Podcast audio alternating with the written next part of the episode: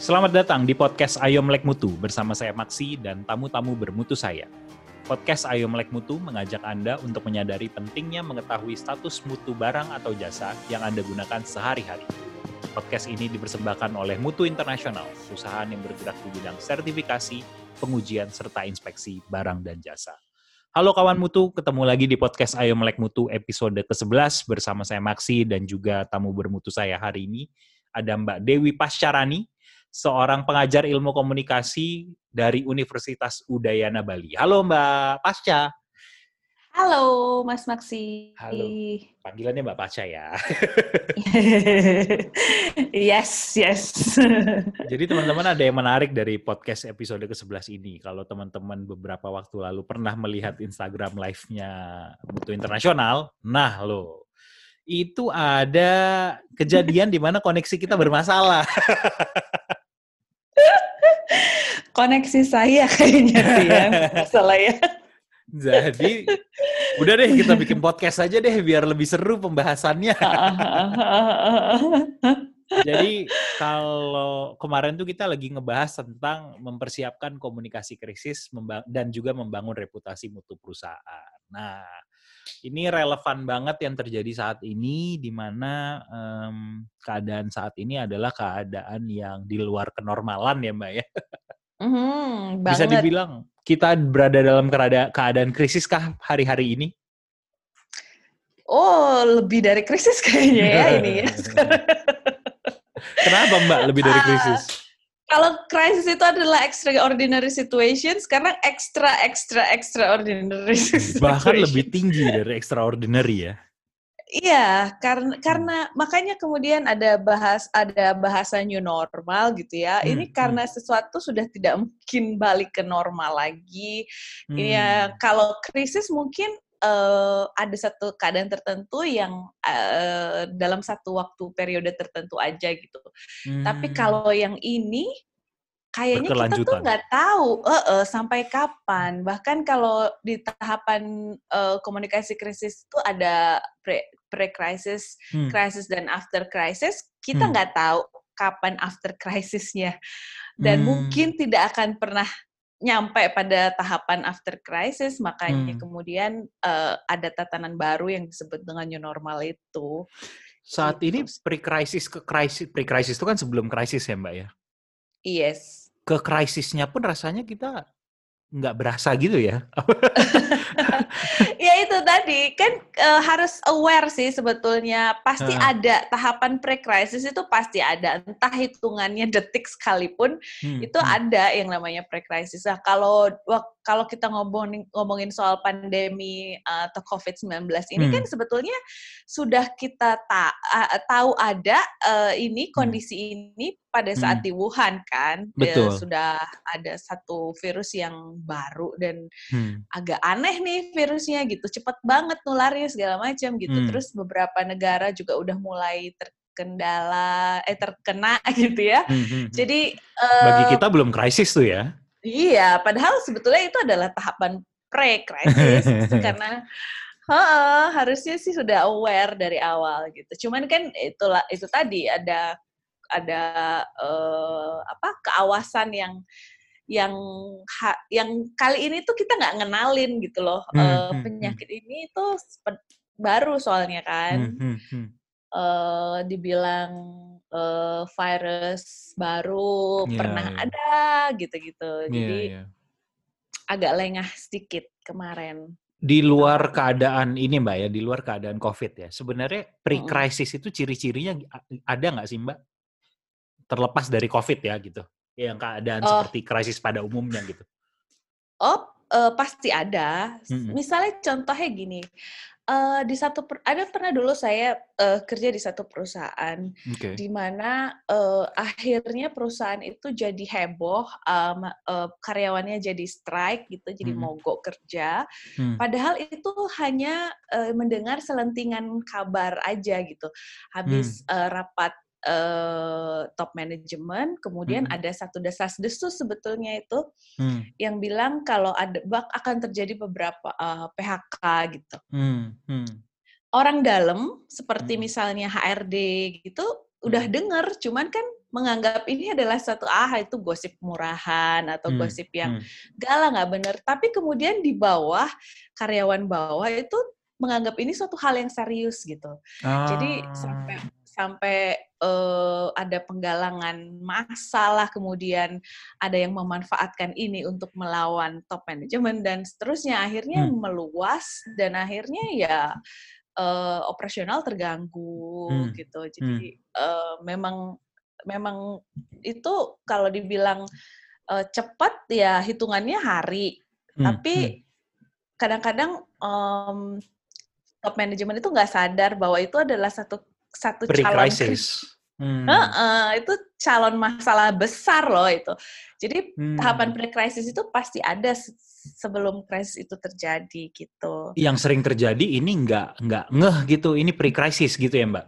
Mm-mm, mm-mm. Jadi begitu Biasanya kelewatan gitu. bablas jadi krisis. Ya, betul. Hmm. Sama kayak dulu kasus kalau nggak salah pernah McDonald's di Jepang gitu yang ada ada eh, rambut di burgernya gitu kan. Heeh, itu heeh. kan sangat sangat eh, ini banget ya apa eh, eh, kris- un- isu besar untuk sebuah eh, makanan apalagi di Jepang gitu Ya, kan oke. ya itu bagus banget baru satu nemuin terus dia langsung langsung adakan pers tour terus rilis terus eh, ada uji lab segala macam Heeh. Oke. Jadi eh, akhirnya nggak terlalu besar krisisnya. Coba kalau misalnya itu dibiarkan Hmm. dan kemudian menjadi satu apa ya satu masalah eh, bahan gosip gitu ya Hmm, hmm. antar sama masyarakat gitu di Hmm. eh, nggak usah beli lagi nggak usah beli McD lagi ya itu bayangkan Snowballing. betapa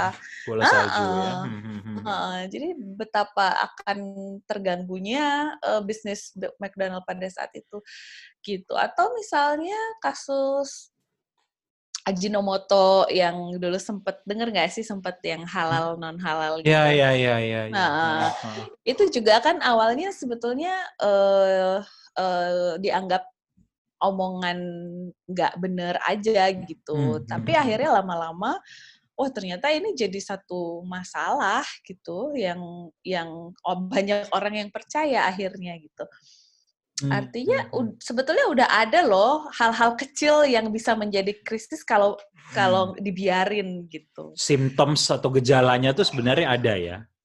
iya ada ada Tapi pasti ada. permasalahan kita, hanya permasalahan kita mau mengakui itu adalah masalah atau tidak gitu kan. Kadang kalau Mm-mm. misalnya kalau misalnya dia tidak tahu itu kan lain cerita ya gitu ya. Mm-mm, mm-mm. Tapi kalau yang tak biasanya orang tahu tapi diem aja gitu ya. Mbak. iya, jadi lebih ignorant sih ya ke Hmm, eh, ignore gitu. Jadi nggak nggak nggak nggak mau atau denying kalau itu adalah Hmm. sebuah krisis awal krisis gitu. Iya. Sama kayak eh, sekarang bahkan krisis tuh lebih lebih lebih gila lagi efeknya ketika ada kita masuk ke dunia digital Hmm. kayak posting salah posting Hmm. atau salah komen atau salah akun mungkin yang Hmm, Iya benar yang benar benar. bisa buat itu jadi heboh dan cepat viral kan sekarang gitu. Hmm, Jadi, ya, ya, ya, ya, ya. Sebetulnya dunia PR lebih challenging lagi kalau masuk ke dunia digital ini. Iya, iya, iya, benar. Nah, itu pre-crisis, Mbak. Kalau krisisnya sendiri adalah gimana tuh? Kalau krisisnya sendiri itu sudah eh, keadaan udah menjadi udah udah terlanjur masalah itu sudah terlanjur besar, Mm-mm. sudah mengancam eh, keberlangsungan organisasi atau perusahaan gitu Oke. kayak eh, misalnya tadi udah strike nih Ya, mas demo. karyawannya Mm-mm. udah mogok gitu Mm, kan udah nggak mm. mau kerja gitu Hmm, Eh, terus eh, udah operasional udah terganggu kemudian hmm, eh perusahaan jadi nggak jalan bisnis jadi kacau. Itu itu adalah contoh-contoh eh, eh, krisis sedang berlangsung di Hmm. perusahaan itu gitu. Hmm, hmm, atau di organisasi itu. Jadi masalahnya udah di depan mata banget nih udah nggak ada lagi cara buat eh, ignore tadi atau hmm. Denying masalahnya nggak ada nggak bisa ini masalah udah di depan mata lo Deni- gitu Denialnya udah proven gitu loh. udah nggak mungkin lagi gitu Hmm, ya, ya, ambil ya. angka seribu pun kayak kalau misalnya pergi pun nggak itu nggak di nggak di handle ya Hmm, taruhannya adalah organisasinya bakalan bubar. mati bakalan Hmm. bubar ya Hmm, sampai hmm, segitu hmm. aja gitu Hmm. itu krisis Nah, a- apa yang harus dilakukan pada saat krisis ini, Mbak? Eh banyak hal yang Hmm. harus dilakukan sebetulnya nggak cuma dari public relations aja kalau kalau krisisnya sudah sudah Hmm. mulai eh, eh, mengancam gitu ya Ya. Eh, justru sebetulnya yang harus ambil tindakan dengan eh, cepat itu adalah eh, ini top management karena kan Oke. yang top management ya yang memiliki eh, tingkat kepercayaan yang paling tinggi ya. Ya. Eh, kalau kalau orang tuh biasanya ngelihat satu organisasi itu bosnya siapa gitu. Yang Hmm. Oke. paling bisa dipercaya dalam satu organisasi itu siapa. Oke. Nah, mereka harus segera mengambil tindakan, entah itu memberikan penjelasan kepada publik, Hmm. atau misalnya langsung menangani masalahnya, Hmm. eh, dan eh, yang pasti satu hal yang harus diketahui oleh eh, para leaders, Hmm. para Hmm. top management itu adalah mengetahui akar permasalahannya itu di mana sih sebetulnya. gitu. Hmm. Itu yang sulit ya kadang. Iya. Jadi data itu harus cepat ada, Hmm, harus hmm. di- dipegang oleh eh, entah itu top management, spokesperson yang akan berhadapan dengan eh, media ataupun dengan masyarakat langsung. Hmm. Oke, Oh, oke, dan- oke. Dan hati-hati kalau misalnya datanya nggak akurat, terus ngasih satu respon yang eh, salah, itu Hmm. justru malah jadi Backfire. blunder semakin, iya, Hmm. jadi semakin Runyam eh, masalah. mas lagi. udah bukan krisis lagi itu mungkin udah apa ya? Loh, tapi itu banyak kejadian kan, Mbak, ketika krisis nggak tahu cara nyelesain krisisnya kan. Banyak, banyak Hmm. banget. Hmm, hmm. Itu itulah yang banyak perusahaan yang gulung tikar, kemudian yang udah nggak eksis lagi, atau mungkin reputasinya turun, Hmm, yang tadinya salesnya bagus, kemudian jadi nggak bagus, jadi lama-lama nggak ada yang Hmm. eh, konsumsi gitu. Hmm, Itu ya salah satunya karena penanganan penanganan krisisnya nggak nggak hmm, nggak tepat gitu. hmm. Mbak, kan ada istilah nih, Mbak. Hmm, Hmm. bukan istilah sih, ini sebuah lirik lagu sih. Asik. Uh. Sorry Apa seems tuh? to be the hardest word gitu kan. Se- Ah, seberapa penting enggak seberapa penting Oh, iya. minta maaf itu pen- berpengaruh gitu. Seberapa besar minta maaf itu berpengaruh pada ke sebuah krisis gitu. Kadang kayak nggak tahu ya Ah. apakah apakah kadang-kadang itu makin jelimet karena dia sebenarnya salah itu cuman nggak mau minta maaf gitu. gitu. Iya. Ini penting banget sih minta Hmm, hmm. maaf karena kalau gini kalau orang minta maaf Hmm. eh, bahkan belum tentu dia salah pun kalau orang Hmm. minta maaf gitu ya Mm-mm. itu sudah ada eh, satu niat baik baik. Wah. eh, eh, untuk Iya. menyelesaikan masalah untuk mengclearkan masalah karena kan kalau krisis itu pasti ada satu masalah kan Hmm. gitu. Kalau misalnya dia minta maaf, meskipun itu bukan dari dia, tapi kan ada masalah. Hmm. Meskipun Oh, oke. sebabnya bukan dari pihak perusahaan, misalnya Hmm. ada eh, pesaing. Ini kan pernah juga terjadi. Ada pesaing yang yang eh, buat rumor gitu, Hmm, yang black campaign. eh, membuat- ya black campaign Hmm. yang yang sengaja dibuat. Eh, tapi ini menjadi gangguan, gangguan dari untuk eh, para eh, konsumennya, Hmm, para hmm. halayaknya, atau Hmm. para fans garis keras gitu kan. Hmm, Itu jadi ganggu kan gitu. Iya, Artinya iya, ada iya. sesuatu yang mungkin nggak dijaga atau mungkin eh apa eh, kebab- kebablasan gitu. Itu Hmm, itu juga hmm. jadi eh, satu kesalahan dan ya penting banget minta maaf. Nggak, nggak boleh oh, gengsi kalau udah ada hmm. masalah tuh nggak boleh gengsi untuk minta maaf. Itu adalah salah satu bentuk uh, bentuk ketidak denialannya orang gitu ya. Mm -mm. Denial itu rasanya tuh gedek aja liatnya gitu ya. ngeyel gitu kan udah yeah, salah iya. ngeyel nggak mau minta maaf terus yeah, malah yeah. nyalahin orang itu tuh jadi satu combo uh, uh, uh, jadi itu mah udah nggak usah udah pasti ditinggalin nggak mungkin enggak itu udah hmm. pasti orang-orang pada udah males langsung males auto males kalau kata hmm. anak-anak hmm. sekarang ya auto males dengan satu brandnya atau satu yeah, iya. organisasinya yeah. gitu yeah dan sekarang kan gampang banget beralih ke organisasi atau brand lain ya betul, zaman betul. sekarang ya. Berarti tips buat teman-teman kalau misalnya eh, teman-teman punya bisnis, punya usaha, misalnya ada salah kirim orderan misalnya kayak gitu ya. Harusnya hmm. dia pesan misalnya kalau makanan harusnya dia pesan nggak pedes dikirimnya pedes gitu. Uh, itu jangan dianggap Wah. enteng ya gitu ya. Walaupun cuma kecil rasanya ya. Iya, dan ingat ingat sekali lagi kalau krisis itu sebetulnya bisa uh, menjadi peluang. Hmm. Kalau misalnya kita cukup humble untuk uh, mengakui kesalahan kita hmm, hmm. dan kemudian kita bisa memberikan satu treatment yang baik atas hmm. atas kesalahan kita, itu hmm. tuh bisa membuat kesan yang sangat baik gitu. Misalnya, hmm. uh, kalau misalnya salah pesan yang pedas, oh kita kirim ulang deh gitu hmm. dengan apa plus apa gitu, free dari hmm. kita, itu bakalan jauh lebih uh, bagus efeknya. Respected gitu. ya. Hmm. Uh, uh. Bisa jadi Daripada, langganan ya. Hmm. Betul. Dan itu bisa uh, dari mulut ke mulut orang hmm. hmm. bicara oh di situ aja keren loh baik banget ininya hmm. ini ini hmm. ini gitu hmm. jadi jadi ya uh, harus harus bisa memanfaatkan uh, peluang juga kan kita hmm. Hmm. Hmm. apalagi kita di konteks budaya timur yang sangat uh, ini ya apa kental dengan sopan santun, etika dan segala macam mm. ya. Iya iya iya. iya. Hmm. Sebenarnya menarik kalau melihat kultur Bali kali Mbak ya kan kalau Mbak kan dari Bali Mbak Pasya dari mm. Bali. Saya tuh selalu kagum dengan kultur Bali yang selalu servicing gitu loh.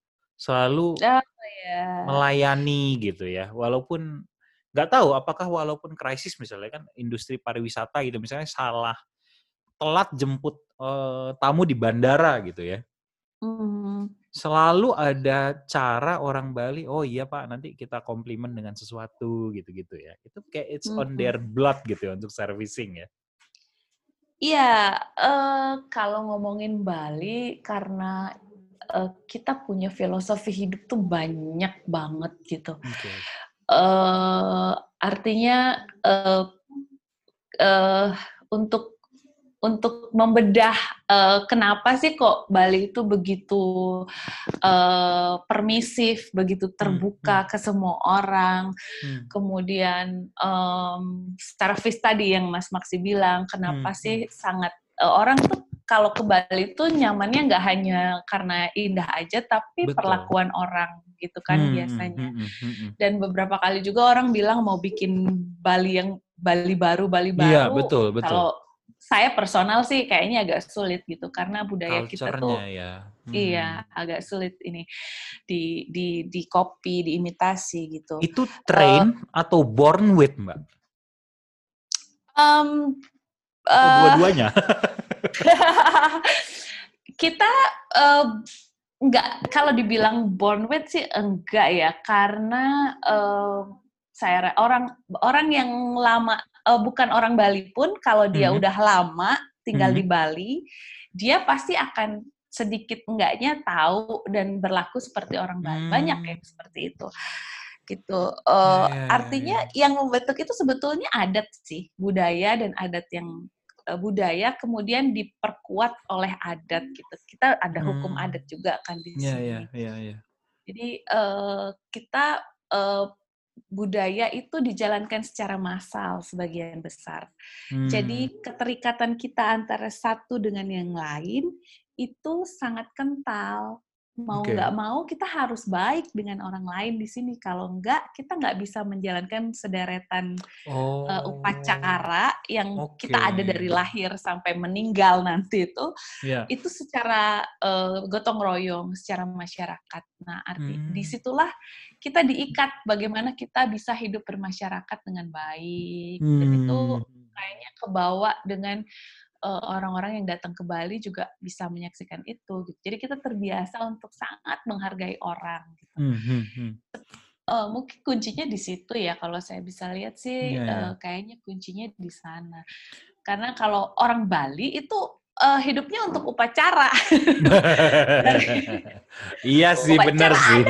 Terus gitu. Upacara. ada aja ya Bali upacaranya banyak ya. libur gitu. Oh. iya, makanya plesetannya banyak libur iya. karena banyak banget ada upacara setiap uh, dua minggu yeah, sekali, yeah. setiap berapa hari sekali gitu-gitu.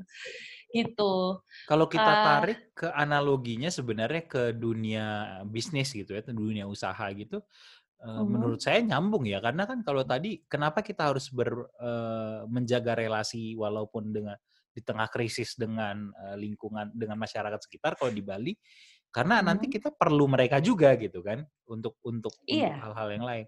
Kalau di dunia usaha kan kenapa kita harus menjaga hubungan dengan pelanggan? Karena kita hmm. perlu mereka juga untuk mereka beli gitu kan. Ada hmm. hubungan transaksional di situ ya. Iya, iya, iya. Iya, uh, sangat tapi kelemahan orang Bali itu sebetulnya uh, mem uh, sangat permisif gitu. Jadi hmm, apa hmm. ya?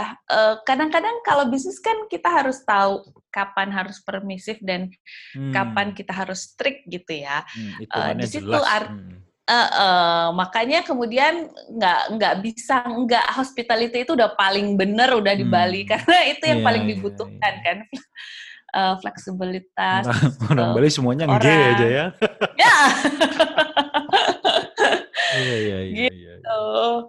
Kalau kalau ngomongin kris kalau kita tarik ke masalah krisis, hmm. uh, benar kak tadi kalau hubungan baik itu memang harus dijaga itu hmm. untuk hmm. menanggulangi krisis juga sih sebetulnya kan kalau misalnya kita udah hmm. punya satu hubungan baik dengan orang kayak hmm. wartawan gitu misalnya dia bisa uh, wartawan tuh bisa konfirmasi dulu ke kita bener nggak sih di perusahaan lo kayak gini gini hmm. gini gitu itu kalau misalnya kita punya hubungan baik dengan iya, wartawannya yeah, yeah, tapi yeah. kalau enggak ya udah dia langsung tulis aja lah apa yang dia yeah. dengar gitu iya yeah, iya yeah, yeah. benar benar benar nah lanjut ke poin ketiga mbak after crisis ya mm-hmm. after crisis apa yang harus dilakukan mbak ini ini menarik sih aku mungkin mau minta contoh konkret dari Bali juga nih mbak ketika okay. uh, pariwisata dihantam dengan bom Bali ya waktu itu ya. Oh iya. Kan rekonsiliasinya waktu panjang itu, ya. Mm -mm. Waktu itu uh, saya cerita tentang bom Bali yang uh, itu buat seberapa sebagian besar orang Bali itu traumanya luar biasa. Hmm. Uh, pariwisata Bali lagi kenceng banget waktu itu tahun 2002 kalau nggak salah. Hmm. Uh, terus um, ada bom Bali, ya. kemudian banyak PHK. Oh iya, uh, sampai segitu ya Mbak? Iya, iya banget. Karena kan uh, bom Bali, terus orang pada nggak berani lagi ke Travel kita. warning. Oh, mm-hmm. travel okay, warning. Okay. Terus pariwisata orang-orang juga serem mau liburan kok malah ada bom gitu kan. Oh, Oke. Okay. Uh, terus uh, banyak juga negara negara-negara yang melarang warganya datang ke sini gitu. Berapa lama Karena ya kalau, waktu itu, Mbak? Periode itu hmm, ya? Setahun um, lebih. Lebih, lebih. Kenapa okay. juga sampai PHK? Karena itu lebih dari setahun waktu itu. Oh. 2002, 2000 sekitar 2007 ya, mungkin baru meng, baru normal lagi. Baru baru menggeliat lagi turismenya. Wow, lima tahun. Iya, uh, karena waktu itu uh, sudah sulit dan kebetulan ada krisis keuangan juga kalau nggak salah waktu itu hmm. krisis uh, di Amerika juga mulai udah mulai nggak bagus. Ya, ada betul, betul. 2004 ya, uh, krisis 2004. 2000, uh, uh, 2004. Hmm. Jadi uh, sepi banget gitu. Uh, Kuta tuh udah kayak kota mati jam 9 malam tuh udah kayak uh, gelap semua, nggak ada aktivitas. Hmm. Hmm dan uh, kemudian ada krisis di Amerika, kemudian hmm. menyusul Eropa, itu buat kita menggeser akhirnya uh, Bali itu menggeser uh, pasarnya ke Asia tim Asia waktu itu. Lokal. Oh, oh Asia. Ke Asia. Oh. Kebetulan waktu itu Jepang masih kuat. Itu uh, kenapa sekarang banyak turis dari uh, Tiongkok China. datang ya? Iya, iya. Oh, momentumnya itu. Mm-mm. Jadi kalau dulu sebelum bom Bali kita dapat turisme yang uh, dari Eropa dan Amerika. Mm. Setelah bom Bali karena ada krisis juga di Amerika, yeah. mm-hmm. kemudian uh, Bali itu uh, memasang strategi baru untuk menarik wisatawan. Mm-hmm. Strateginya itu adalah mass, tourism. Jadi uh, harganya sangat Wah, ini uh, after crisis nih ya? Iya, uh, harga-harga di Bali itu jadi kayak um, apa ya turun banget gitu. Hmm. Uh, kita bikin paket-paket wisata kita tuh dalam artian Bali ya karena saya yeah, iya. merasa yeah. jadi bagian dari uh, ya. uh, jadi buat paket-paket wisata yang yang orang bisa datang ke Bali uh, banyak, yang penting ke Bali dulu lah gitu. Hmm. Tapi itu menjadi satu efek eh, menimbulkan dampak lain juga ternyata. Hmm. Uh, dulu sebelum bom Bali itu uh, expenditure-nya tourism itu hmm. sangat tinggi.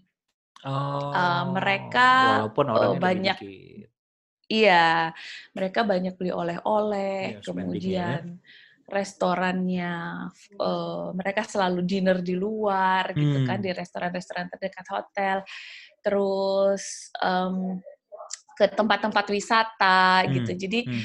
uh, hidup sekali waktu itu uh, bisnis pariwisata. Nah, hmm. begitu bom Bali, kemudian dijuallah paket-paket turisme dengan harga yang tidak Murah. setinggi sebelum hmm. Bali. Hmm uh, akhirnya yang datang turis dengan expenditure yang lebih rendah, kecil, hmm. uh, rendah. Jadi mereka cuk uangnya kayak cukup datang ke nyampe ke Bali ya. aja gitu. Tambah expense. Uh, hmm, hmm, makannya hmm. mak beli di uh, minimarket terus uh, hmm. masak sendiri gitu. Oh, terus okay. um, mulai uh, backpackeran gitu, oh. mulai dan kemudian ditambah lagi internet semakin berkembang, mereka udah bisa cari uh, destinasi wisata sendiri, kemudian bisa cari tour. informasi hmm. sendiri. Ya.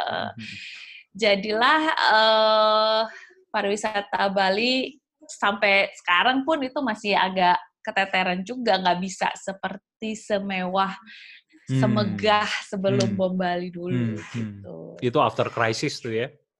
Mm-mm, after ada strategi, ada strategi lain yang dilakukan gitu. Tapi how to convince akhirnya, Mbak?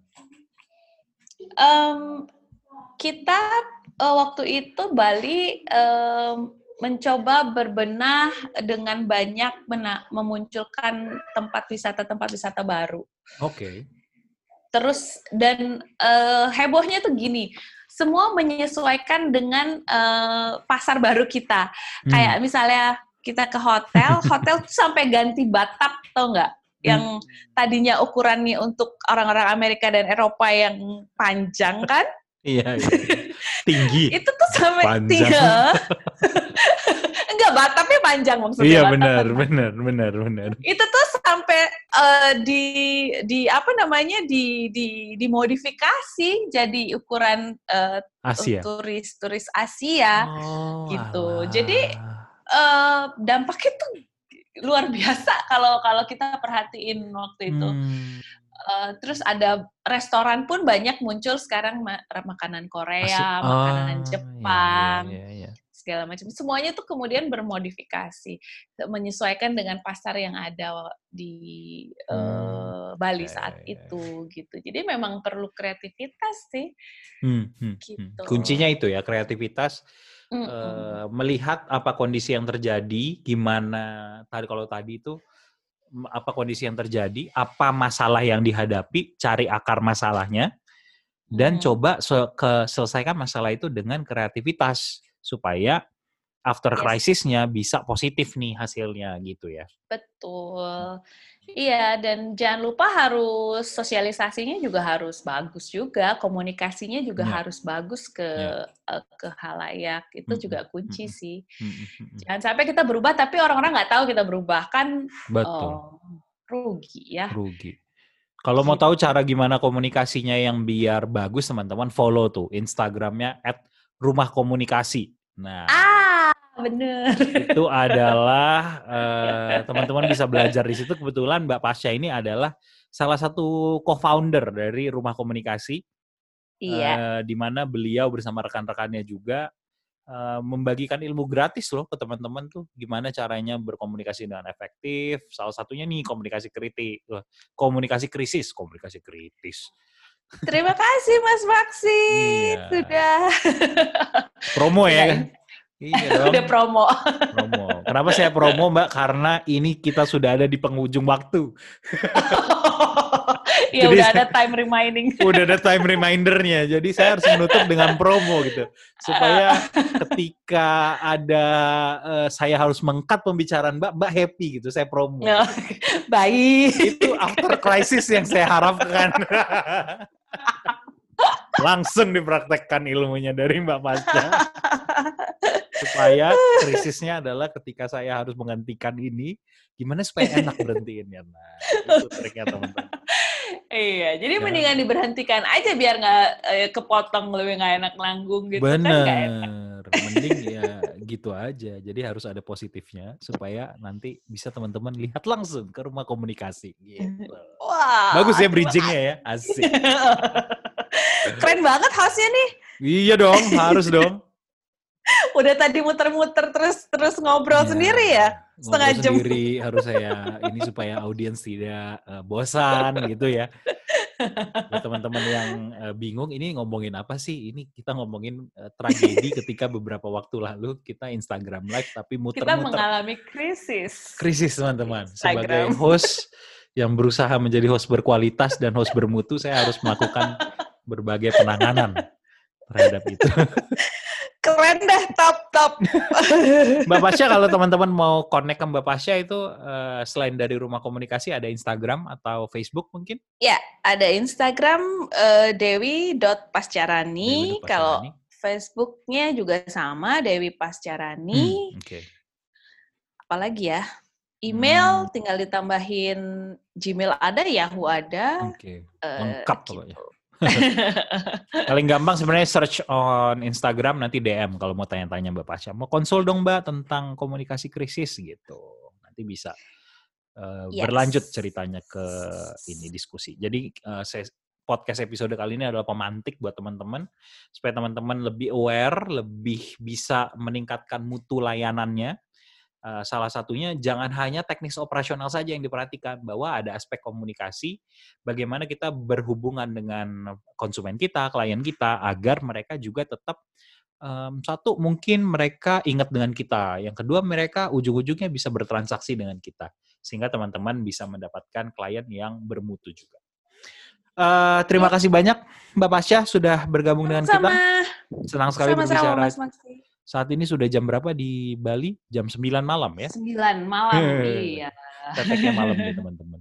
Mudah-mudahan teman-teman semua bisa mendapatkan insight dari episode kali ini.